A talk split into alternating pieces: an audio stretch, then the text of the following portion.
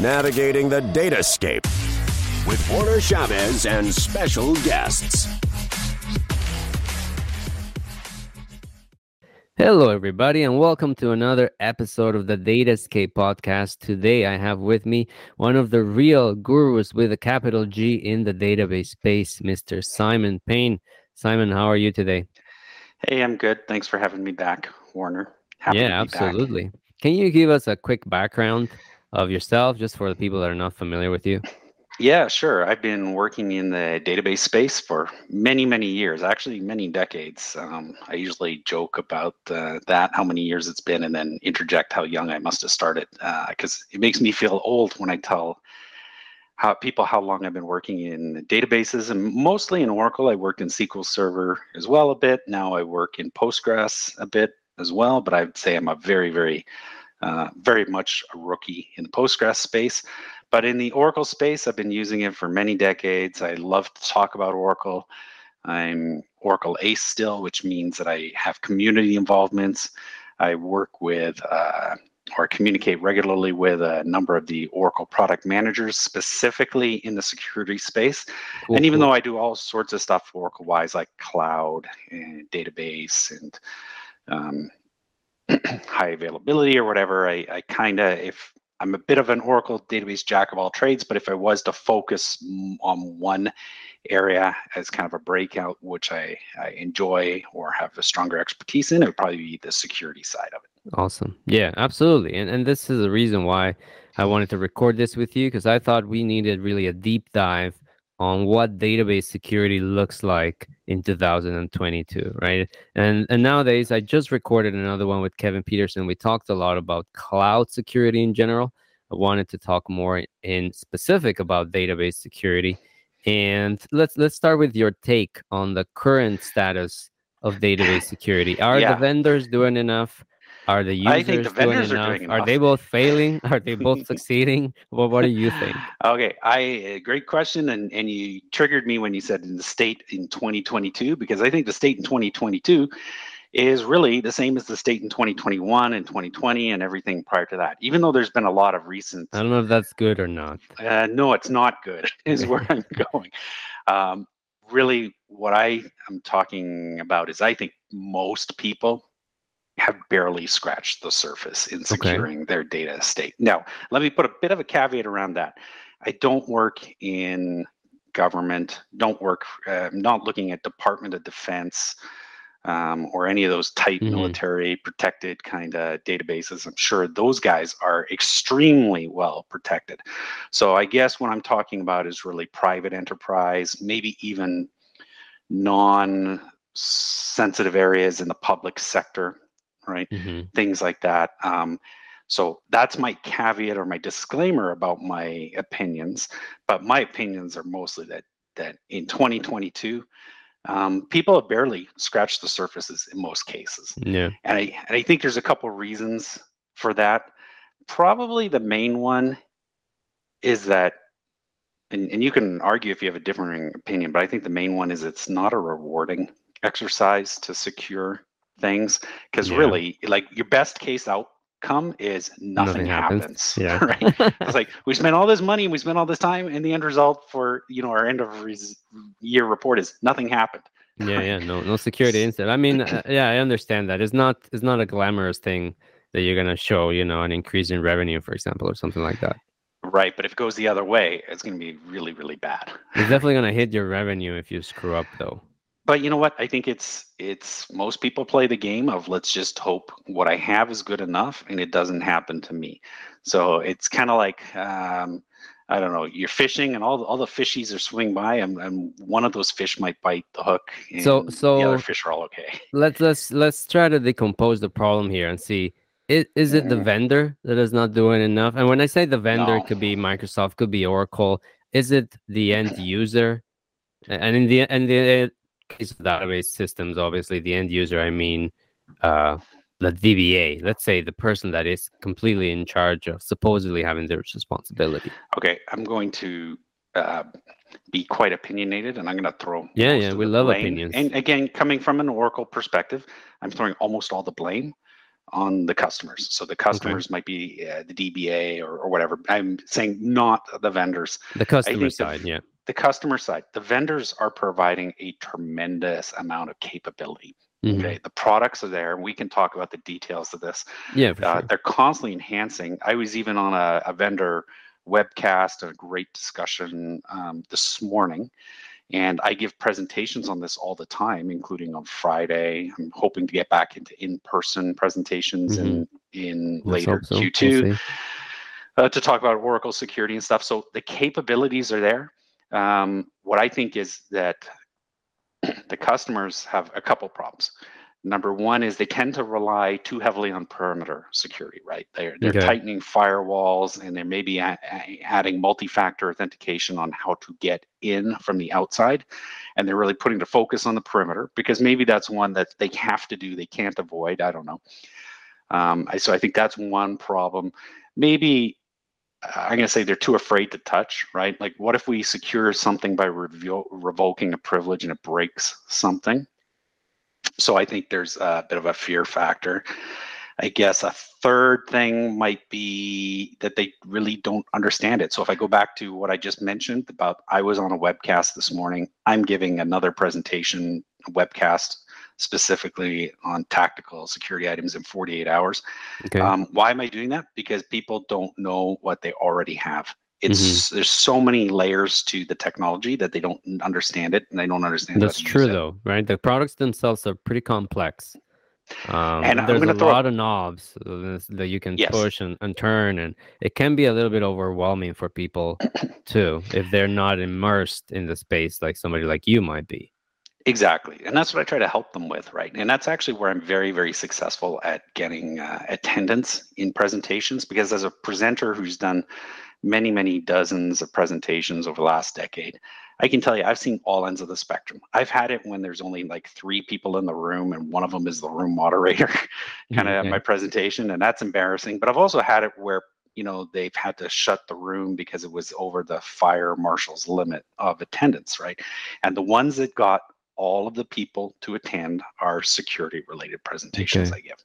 And like I said, whenever I give these presentations, what I try to focus on is giving you some things that you can do right away.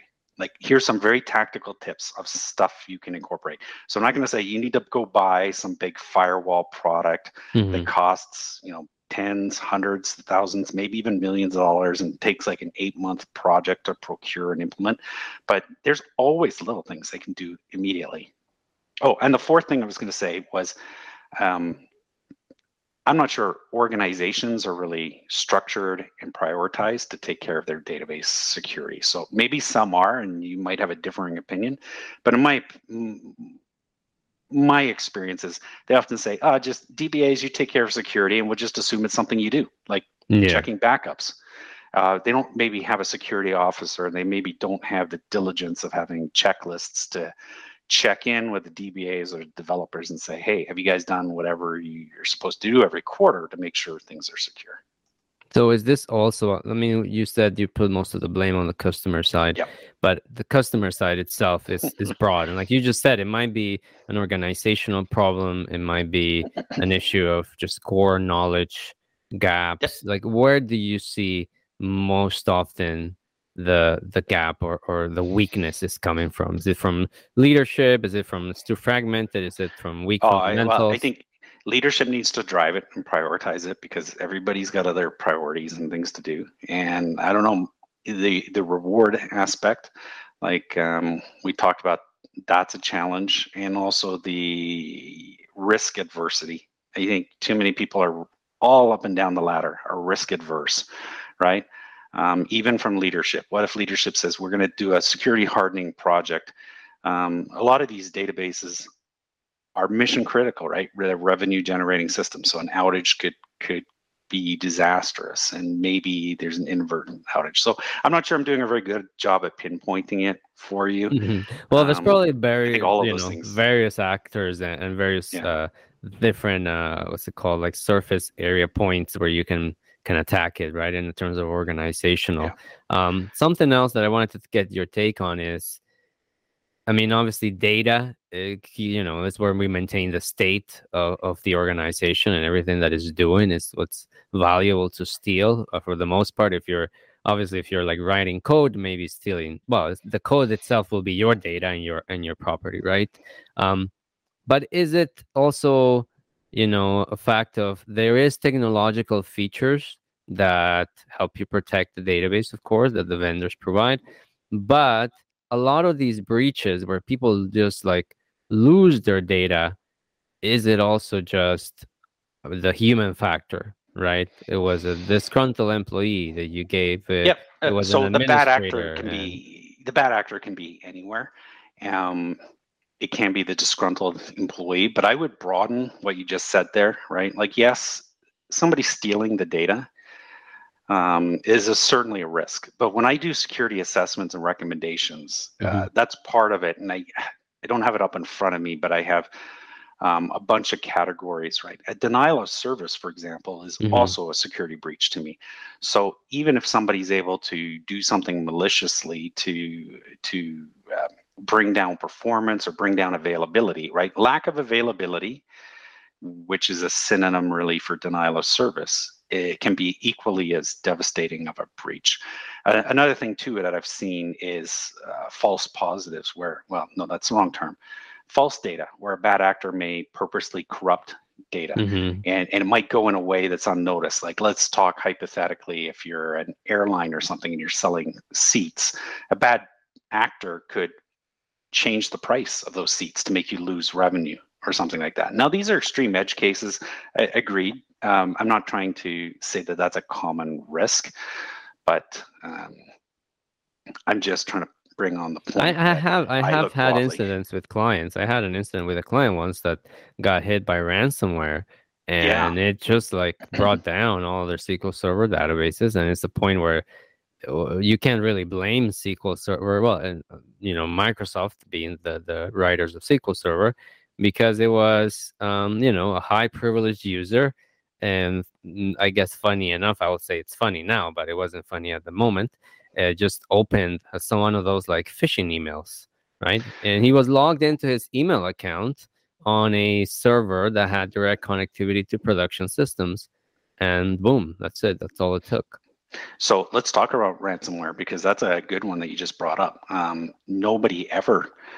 in my opinion, and remember, whenever I say nobody, I'm talking 99%. As a DBA, I never say 100% anything, but nobody ever gets into a ransomware protection of the database. And actually, I think Oracle does have a competitive advantage over other products like SQL Server in ransomware protection, because the files are not exposed usually to the OS, right? Oracle can effectively have their own file system, which is called ASM.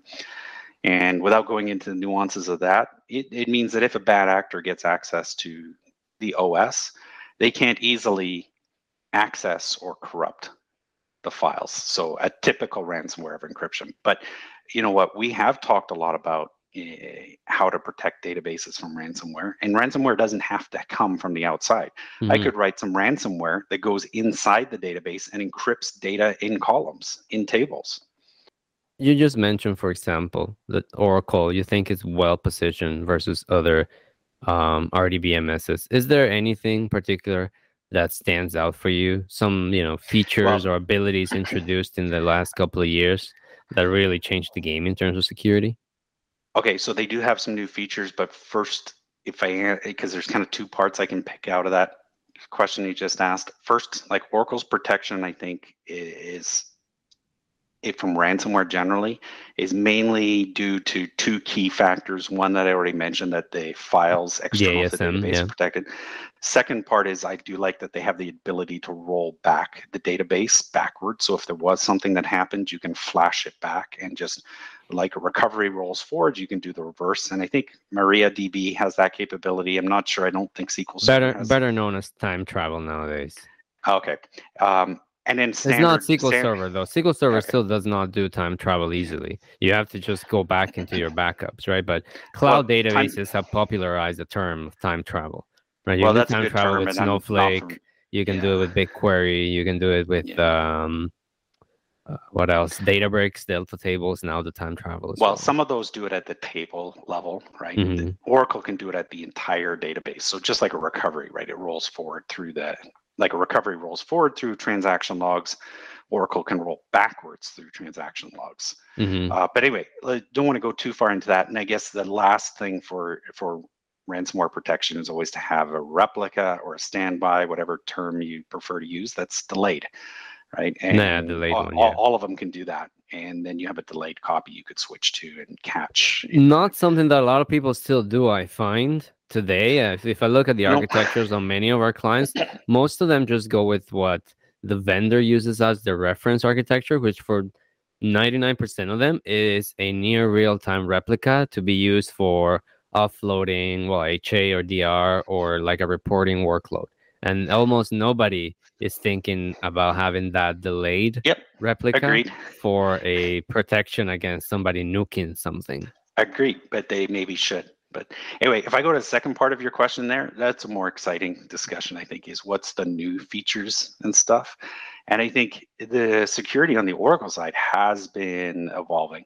So one of the things I talked about in the last few years, and I think I started testing with it when it first came out about 3 years ago, is actually Oracle catching up to SQL Server a little bit. And what I mean by that is being able to tie in directly with Active Directory for authentication and authorization. So this is where, you know, you're going back in your SQL Server days and you're saying, well, we've had this for 20 plus years where we don't have to add individuals.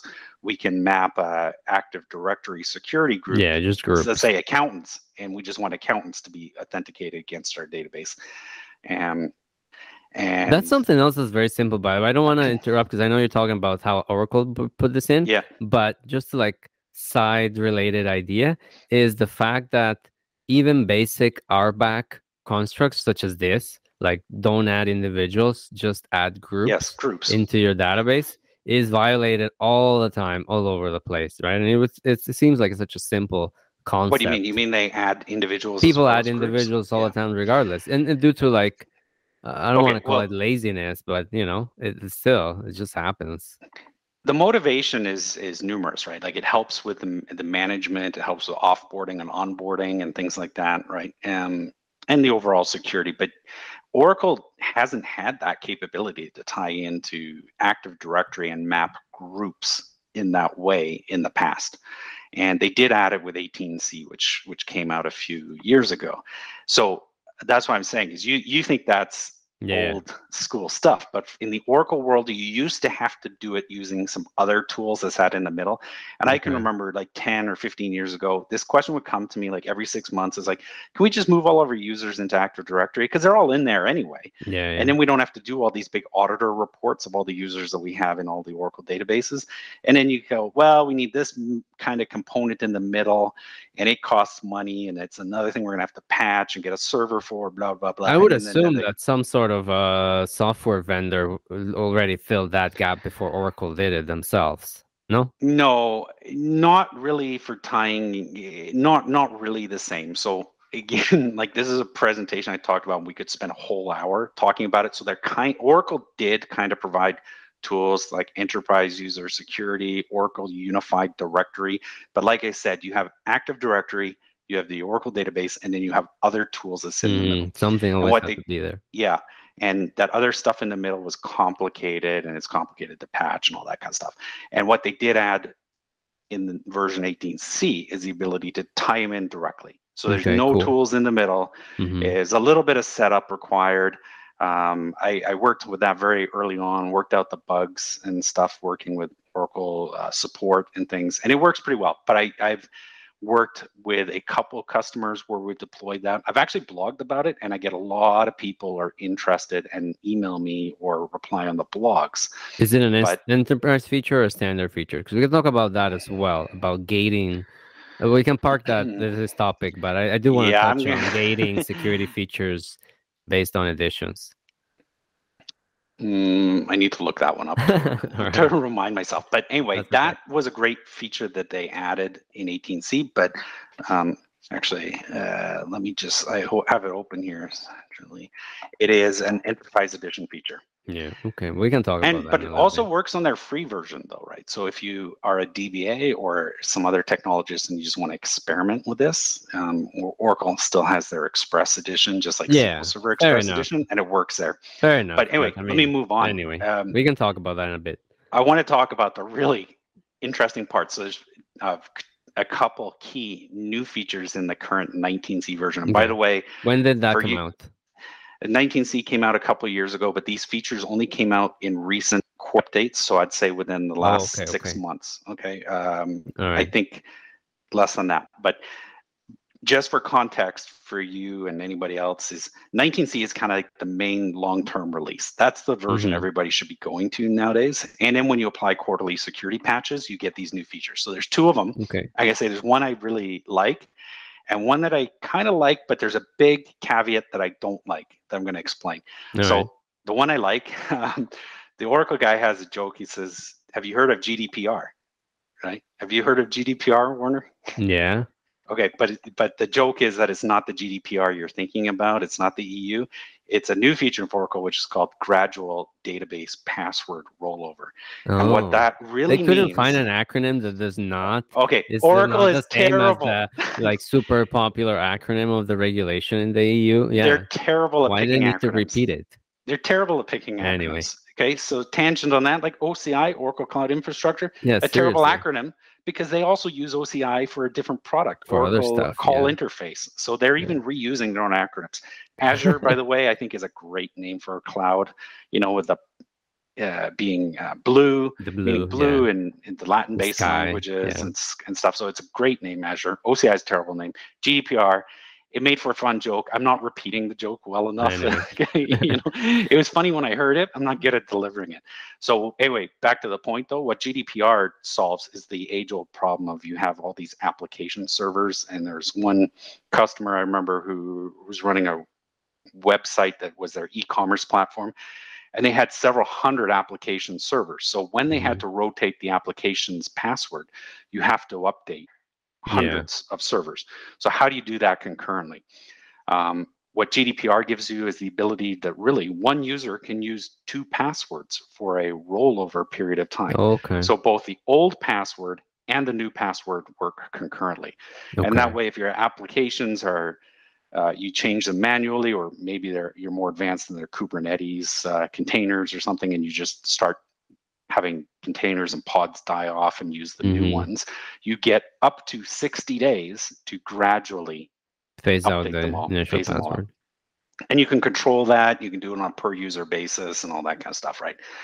Not directly as part of a profile, but I don't want to go too deep into the weeds. So that's a great new feature that I see when I explain that to people. Yeah, that incentivizes people to actually change the passwords. Now, let me tell you about the other new feature, which I liked on the surface until I had a major issue. But this is interesting too, because Simon, I mean, if I look at from your perspective, you see like that's super useful. But if I, again, put on my Microsoft architecture hat on, I would say, well, I just granted the application server's identity access to SQL Server, and then I don't care what their password is. I don't have to manage their rollover policy. You're going down a big rabbit hole, which is how should applications authenticate? And you're right.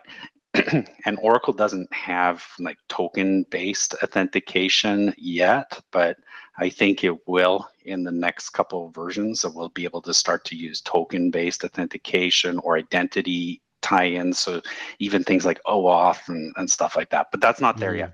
Right now, what they do support and what most people use is password or external authentication, and that ties back to Active Directory or some other source like a Radius server and Kerberos. And Kerberos is actually the second most common way to authenticate. Now, how applications connect, we could talk for a whole hour about like whether they... But if you are deciding to use password, then you have this feature now at least. Okay. There's also TLS and mutually exchanging public and key and private keys and things like that, right? So the both sides of the connection can have a trust. Authenticate each other, yeah. Yeah, that's called TLS security in Oracle. But anyway, let me move on to the other part, because I wanted to tell you my beef with the new thing. So the new thing that they're also quite excited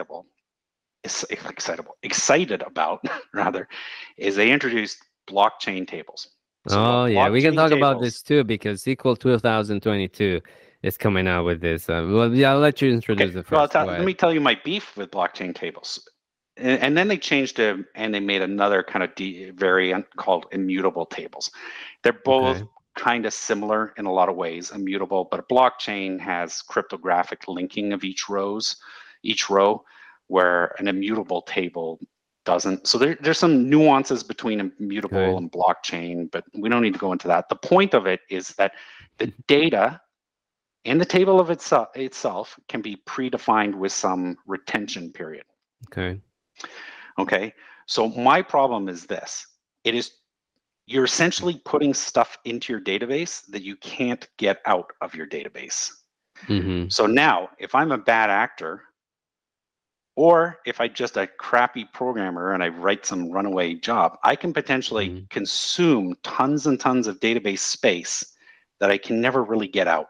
No, you gotta drop your database. Yeah, you pretty much have to do that. You have to pretty much export all the stuff around it, import it somewhere else, and that can be very time-consuming and stuff. So the way that they have implemented it, in my opinion, is that it is too easy to create and too easy to use. And I did pass back to... How familiar are you with how it works in the Oracle side? In the Oracle side? Do you mean to say the SQL Server side? No, I mean the Oracle side. Like, have you played around with it? Have you set it up and everything? Yes, so I did. I have a question. How is it cryptographically secure? Like, is it like Oracle generates a certificate or a private key that signs everything? Like, what stops me from actually, changing it or providing my own key so I can do whatever I want with the contents, et cetera? You can't. The Oracle kernel is making the table contents tamper-proof. Okay. So with a blockchain table, and maybe I should have looked this up beforehand, you can get the keys, or I think you can set the initial one, maybe. No, so that's my point. Is so there's no out of it either. So once a table is defined as an immutable blockchain table, it stays that way forever. Right. You can't. That is my point as well. Maybe I wasn't explaining it well enough, but really, what they're doing is they're protecting it in the kernel. Now, when you create the blockchain table, you can specify like what retention period you need before it can be dropped at both the table and the row content level. Okay. Right? So I can create a blockchain table or an immutable table, because remember, it's just this cryptographic chaining is really the key, and you can get the digest out and all that stuff, but it's designed to make sure that you can't have a hacker modify the content. So maybe it goes back to our conversation about ransomware. It's updating a column. So in a blockchain, you can provide its own digital certificate and private key and to sign rows and start the chain, right? But I don't think that's really relevant to most people. Most people just want to know that it's immutable, that it's not changing, right? So immutable tables are simple enough. But the kernel is protecting that data. So if I create one and I say, we can't drop this table for 100 years, and we can't delete any rows for 100 years. Well, I'm not going to be around in 100 years to purge the table. That's the part I don't like, is that it's too easy to create these tables and to make very high bounds on those requirements. Yeah. Now, there is a parameter that controls the maximum, but you might have a real business purpose to say, I need this content for 7 years for regulatory purposes, right? And I need to be able to show auditors that it's in an immutable table where the row is not updated or deleted for 7 years. 7 years is a long time, but I can insert any number of rows. I can fill up and consume all of my disk space or all of my cloud resources and not be able to get rid of it. So that's my problem. Isn't how it works. My problem is it's too easy to create. And I think that Oracle should have made an additional privilege that you needed to be able to create these tables. Or maybe they should have made it that you have to put it in its own separate table space that's just for these contents, or maybe you have an initialization parameter where you authorize which table spaces can be used. So there's like kind of like those little tweaks that I would have suggested, but it seems to not be important to Oracle development.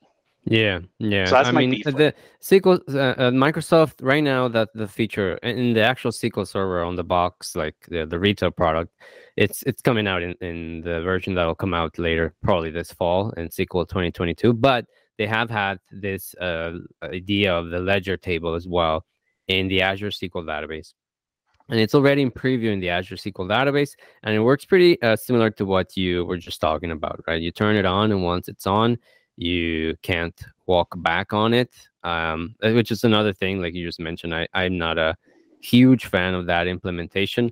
I had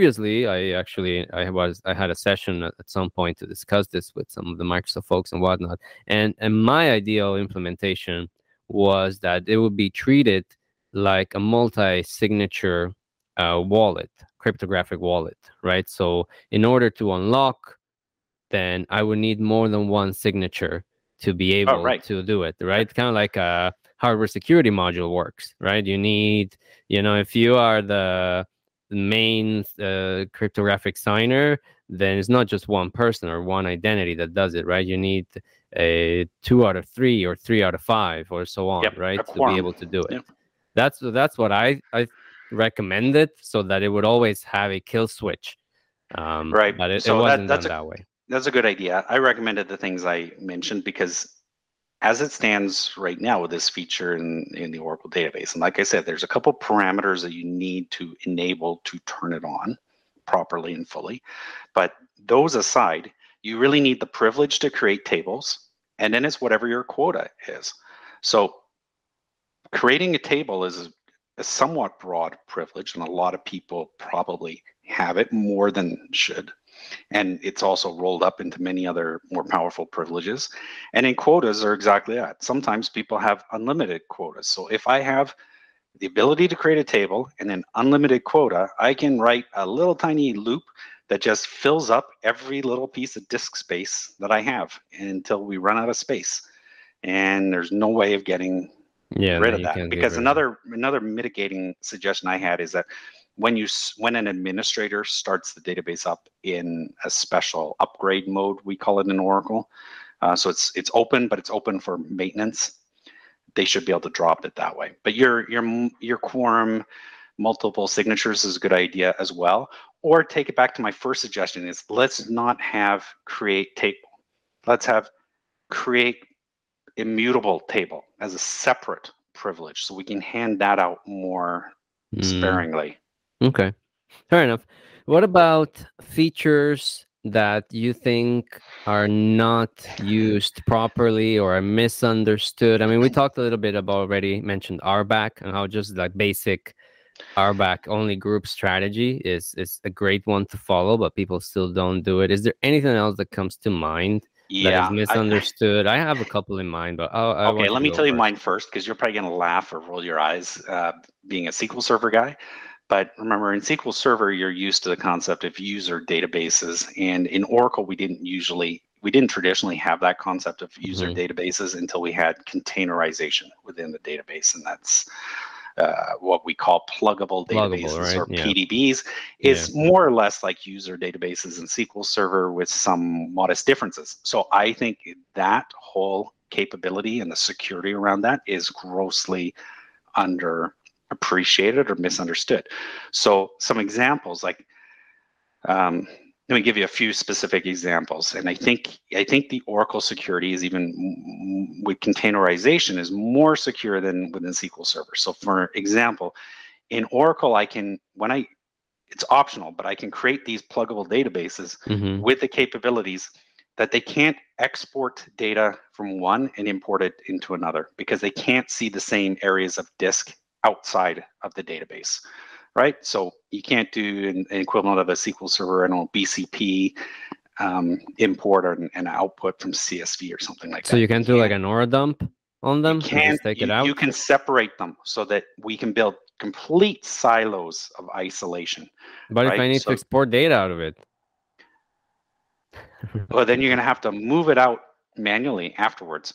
Of course, you can't go into the root, right? So in SQL Server, you would call that the master database, right? The or MSDB DB, or something. Yeah. The master database. Oracle, we call it the root. You can't go into the root.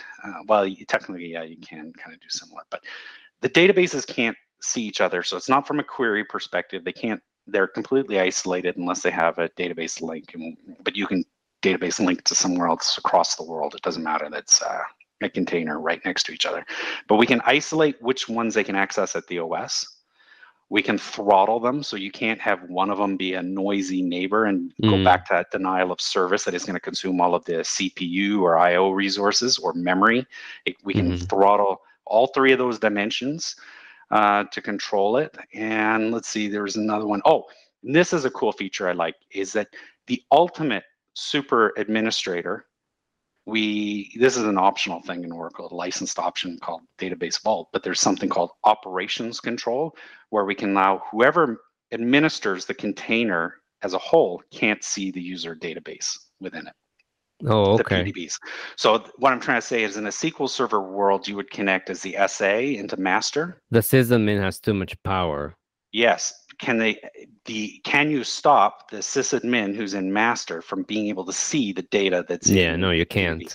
And in Oracle, you can. And the reason they invented that is, you might have heard of, in their cloud, they have this Autonomous database service. Yeah. And Autonomous, remember, their cloud, all of their services is built on the same core database engine.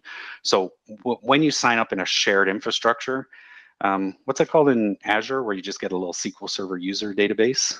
Well, you can have an Azure SQL database. Yeah.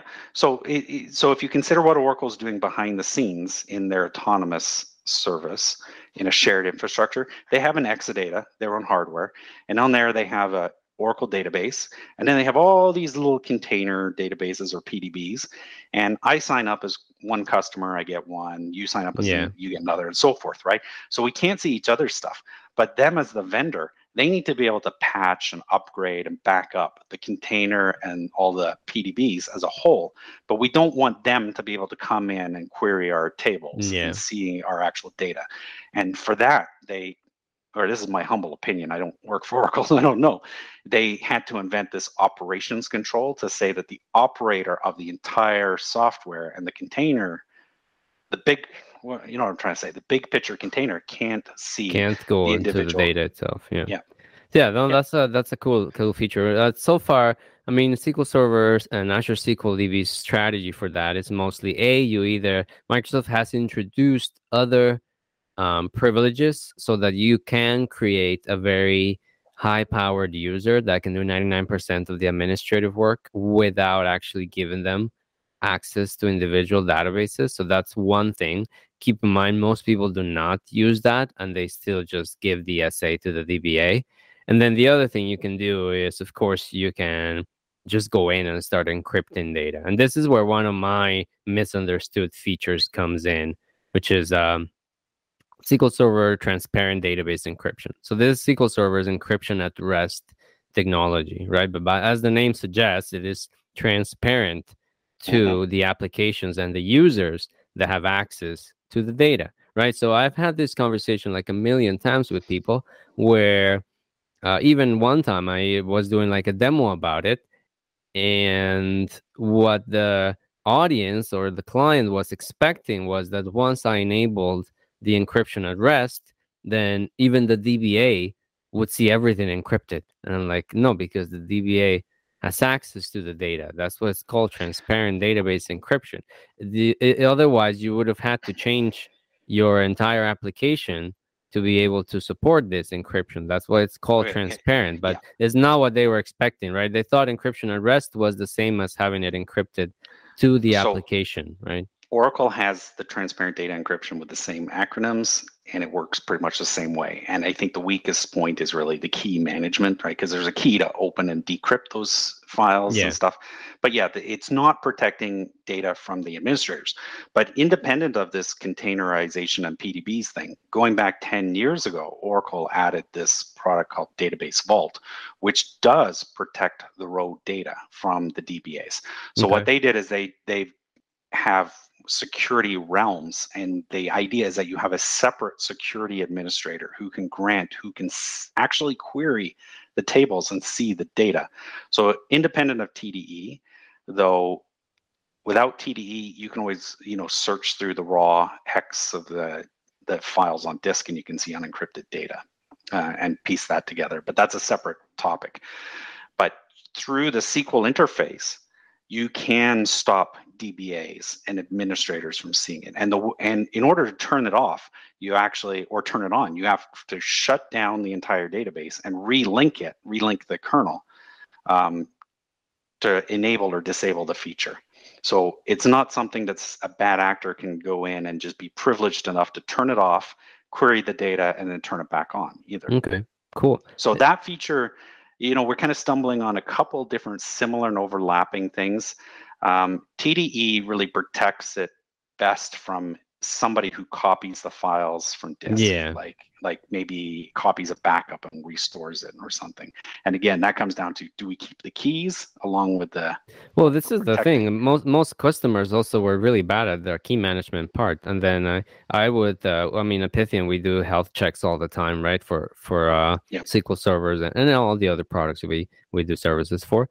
And I don't know how many times we found servers where it's like, oh yeah, no, TDE is enabled now. And it's like, so somebody in compliance just gave them a check. Yeah. But then the private key for the TDE is sitting there in the same storage as the file, yeah, as the files themselves. Right? That happens all the time with Oracle too. And Oracle has a product called Oracle Key Vault that's designed to manage that, and that's the better solution. But again, it's expensive and complex. So that problem exists and works almost the same in Oracle.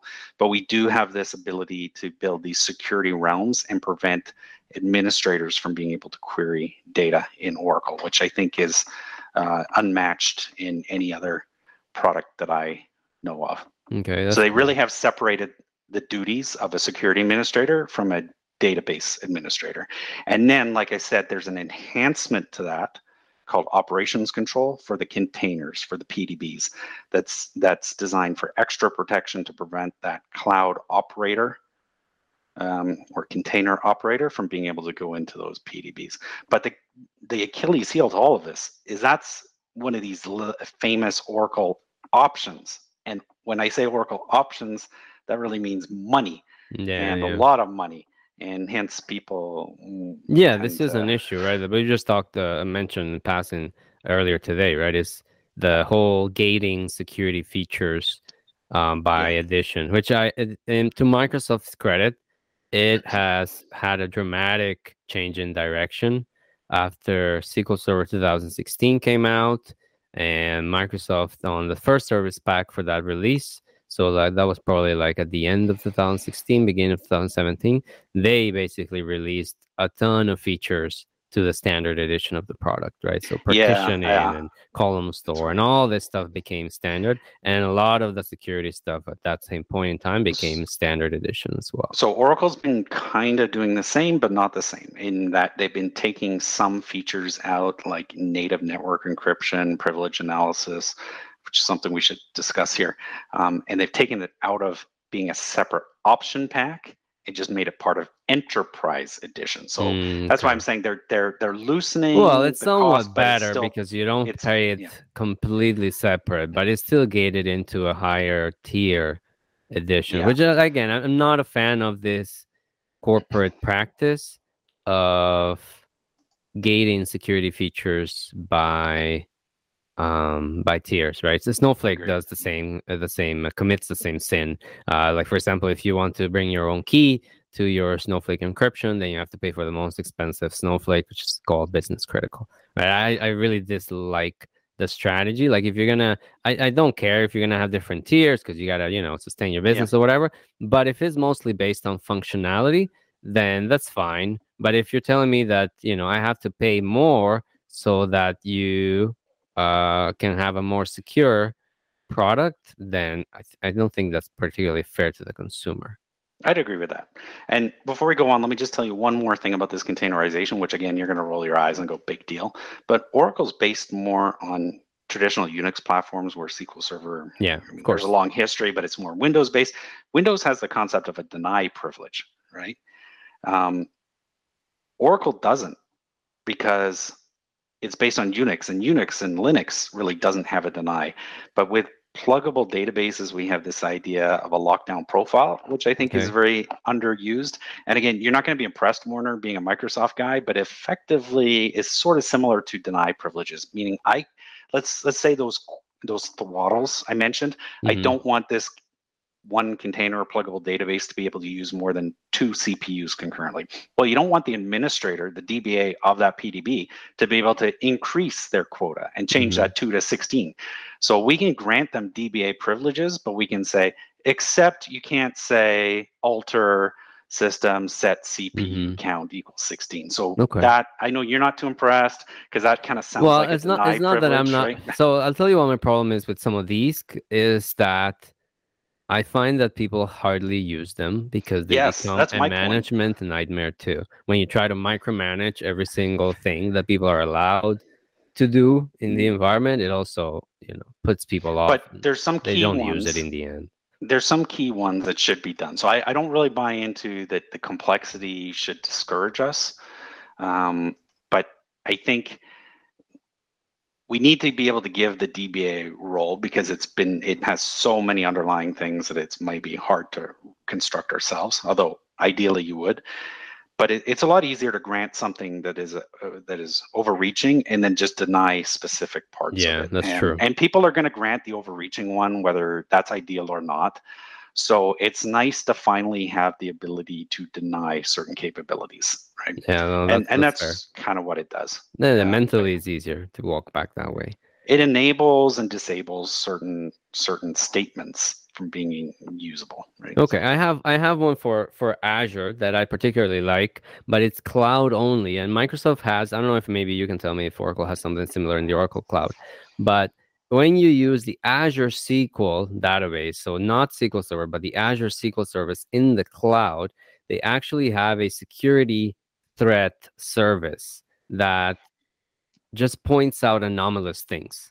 So if you're always logging in, you're Simon, and you always log in from Alberta, if suddenly you log in from Moscow, then it's going to send me an alert as the administrator for it. If you run a query that looks, for example, something that's kind of funny, if you run a query, but it fails on a syntax issue, then it suggests that somebody's running queries ad hoc, instead of being something that is submitted by an application.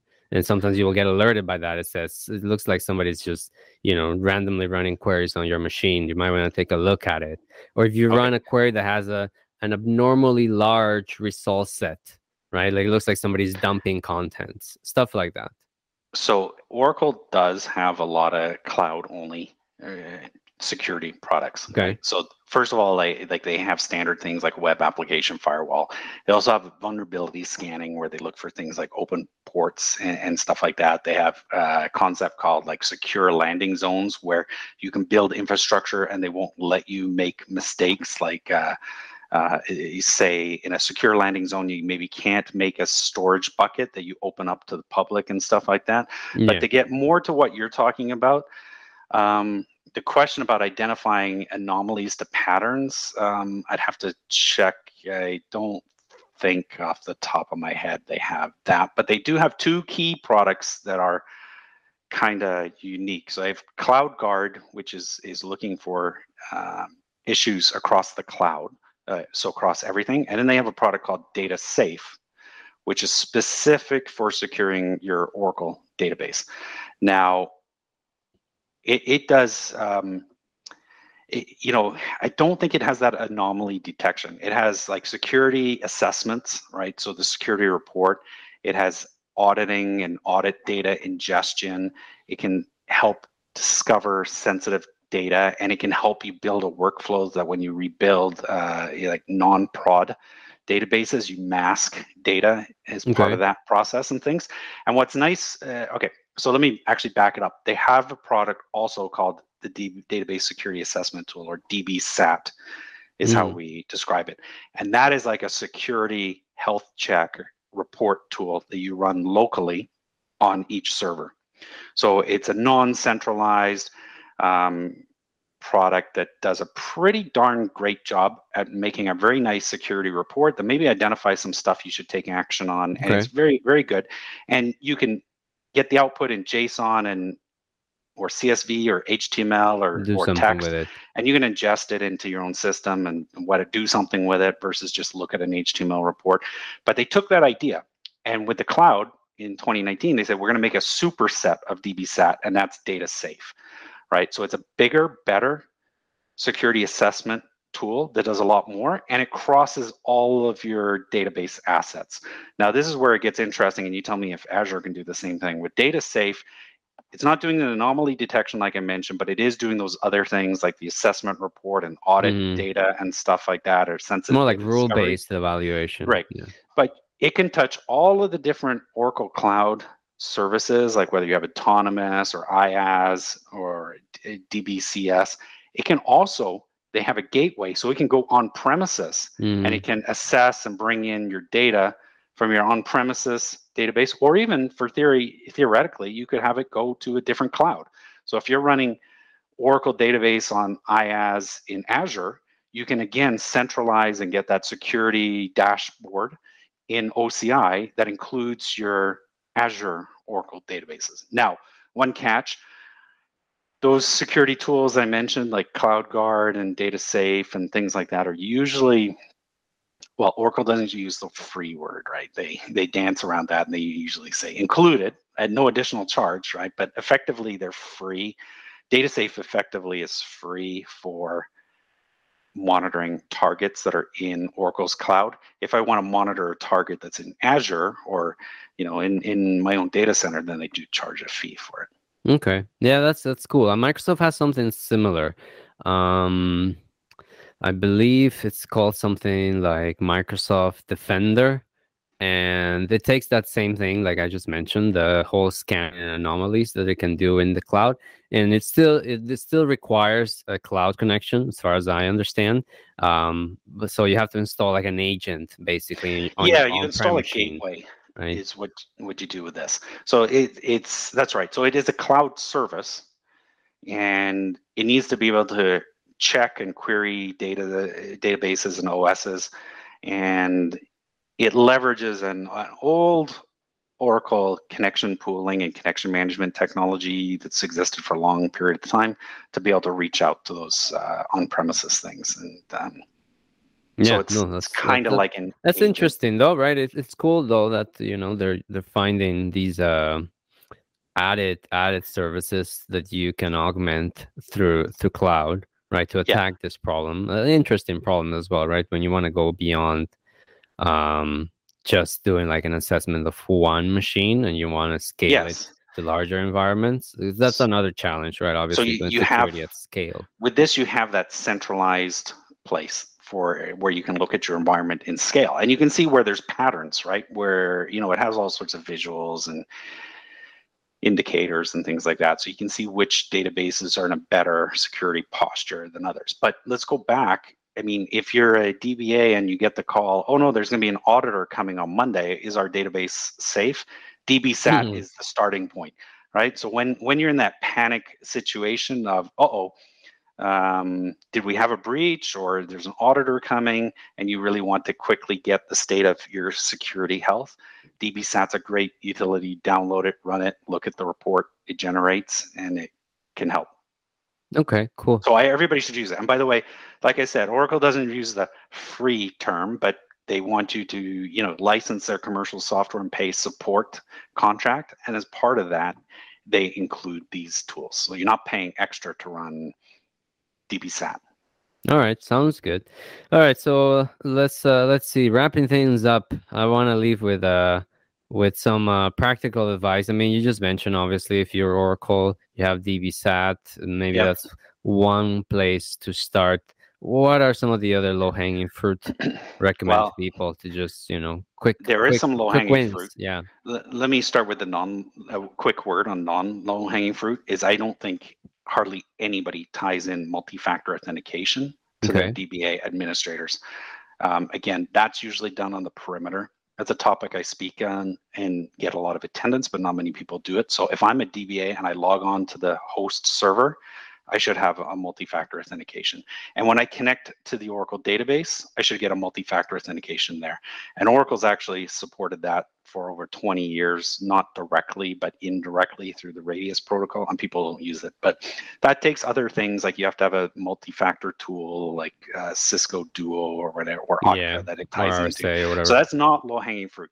But let me tell you, when I give presentations, like I'm going to do in less than 48 hours, I always start with proxy authentication. And what that means in Oracle terms is effectively impersonation, right? So what I mean by that is, I believe a big problem is that the circle of knowledge of passwords is way too broad. So you maybe know the system administrator password, you maybe know a whole bunch of application passwords. And, you know, when Joe or Jenny phones you up and says, I can't do this because I get this error, you say, well, tell me your password so I can connect as you to try and replicate the problem. And Oracle doesn't have, it doesn't require you to know their passwords. Oracle has this ability to proxy or to impersonate somebody using your own credential. So I type in, I want to connect using the Simon user ID, but then I want to, inside the database, become somebody else. Yeah, I mean, you can do the same in SQL Server. You can do an execute as like somebody else if you're you can do execute as, but that really just changes like the namespace resolution. This means you connect to the database and you say, show who am I? It shows you are the person that you proxied into. So you have full capabilities, right? It's not just namespace resolution, and it's not just for one call, it's for the entire session, right? Okay. So that's super simple to do. That's called proxy authentication. And if anybody's listening and doesn't know about it, if you Google those words and my name and Pythian, you'll see I have blogs about it and lots of presentations about it. The other tool I mentioned earlier, not DBSAP, but I mentioned privilege analysis too. And I have to look it up because I actually used this before Christmas. Privilege analysis is a way that you can monitor the security that a user or an application is using to see whether the grants they have are overly privileged, right? Okay. So let me just tell you the quick case study, and I need to look up what I was doing. I think I was configuring Enterprise Manager or something like that, and it was giving me a permission error. I couldn't work out what permission I was missing. So of course, the general blanket is, well, I'll just grant myself full administrator privilege because then I'll have all privileges and I'll be able to do it. Yeah. That fixes the problem, but it doesn't tell me which one I was missing. Oh, that's a cool thing.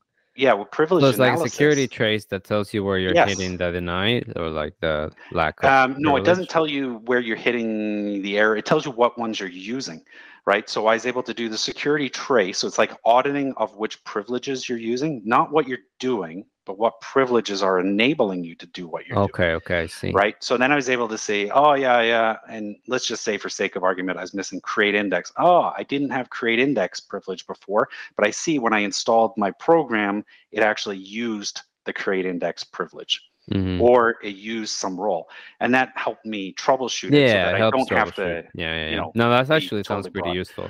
Yeah, and no, I don't, there's no similar thing on the SQL side, but that definitely sounds really useful. So I'd say that's really the key thing. It encourages good practices, right? If I can figure it out easier, what I actually need, then I don't have to go back and, like you said, just provide some huge, broad thing just to be able to do my work, right? Because this is the biggest battle with security, right? People. That's right. Or it answers the age-old question. Just do their jobs.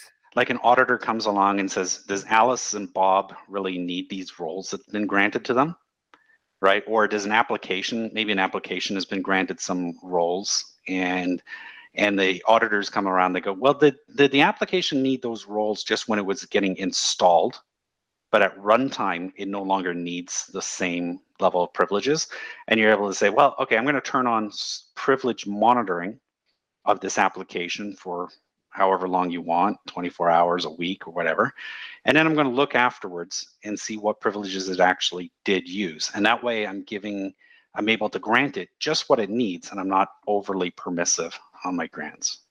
You know what I mean? Yeah, absolutely. Yeah. So okay. I guess that's a great one. And that's another example, like I said earlier, where it used to be in one of the option packs. I think it's got I think it was the database vault option you used to have to buy to get privilege analysis, and then they decoupled it and they said, nope, it's just an enterprise edition feature. I mentioned like native network encryption, which is automatic encryption in flight. Again, they decoupled that a long time ago. And let's see, I mentioned DBSAT is a great tool. And I guess my favorite trick is the proxy, because not, you know, this goes back to the very beginning of our conversation here today. When you said, what's the problem? The problem is people don't know how easy it is to proxy into another user. And instead they're like, I need to install the application. I need the application's password. Mm-hmm. Or I need to upgrade the application, which means creating and dropping a whole bunch of objects. I need the application's password. And I'm like, no, you don't. And if you do get it, then that's a problem, because that circle of knowledge is really grown. All right. Well, thanks a lot for your time today, Simon. Appreciate it. Yeah. Everybody, I hope that you got a lot of information, value, tips, tricks, and you end up the 2022 with a more secure database than you started. Yeah, and hopefully no incidents. That was a good discussion. I think we covered everything I could talk about. Although we could probably keep on going here for hours, but I'd say, yeah, it's 2022. It's a new year. I'm not really one for New Year's resolutions, right? But some people are. Maybe one, I don't know, computer New Year's resolution is to be better at security. Because like we talked about at the beginning, yeah, everyone puts it off. It's not rewarding. And then people might do something and then forget it, right? That's the other problem, is it's an iterative process. I don't think you're ever done. No, you are never done. Painting the Golden Gate Bridge. Once you get to one end, you got to go back and start again at the beginning. Right? All right. Well, thanks a lot again, Simon. And thanks, everybody, for listening. Until next time. Bye-bye. Bye-bye. Navigating the datascape.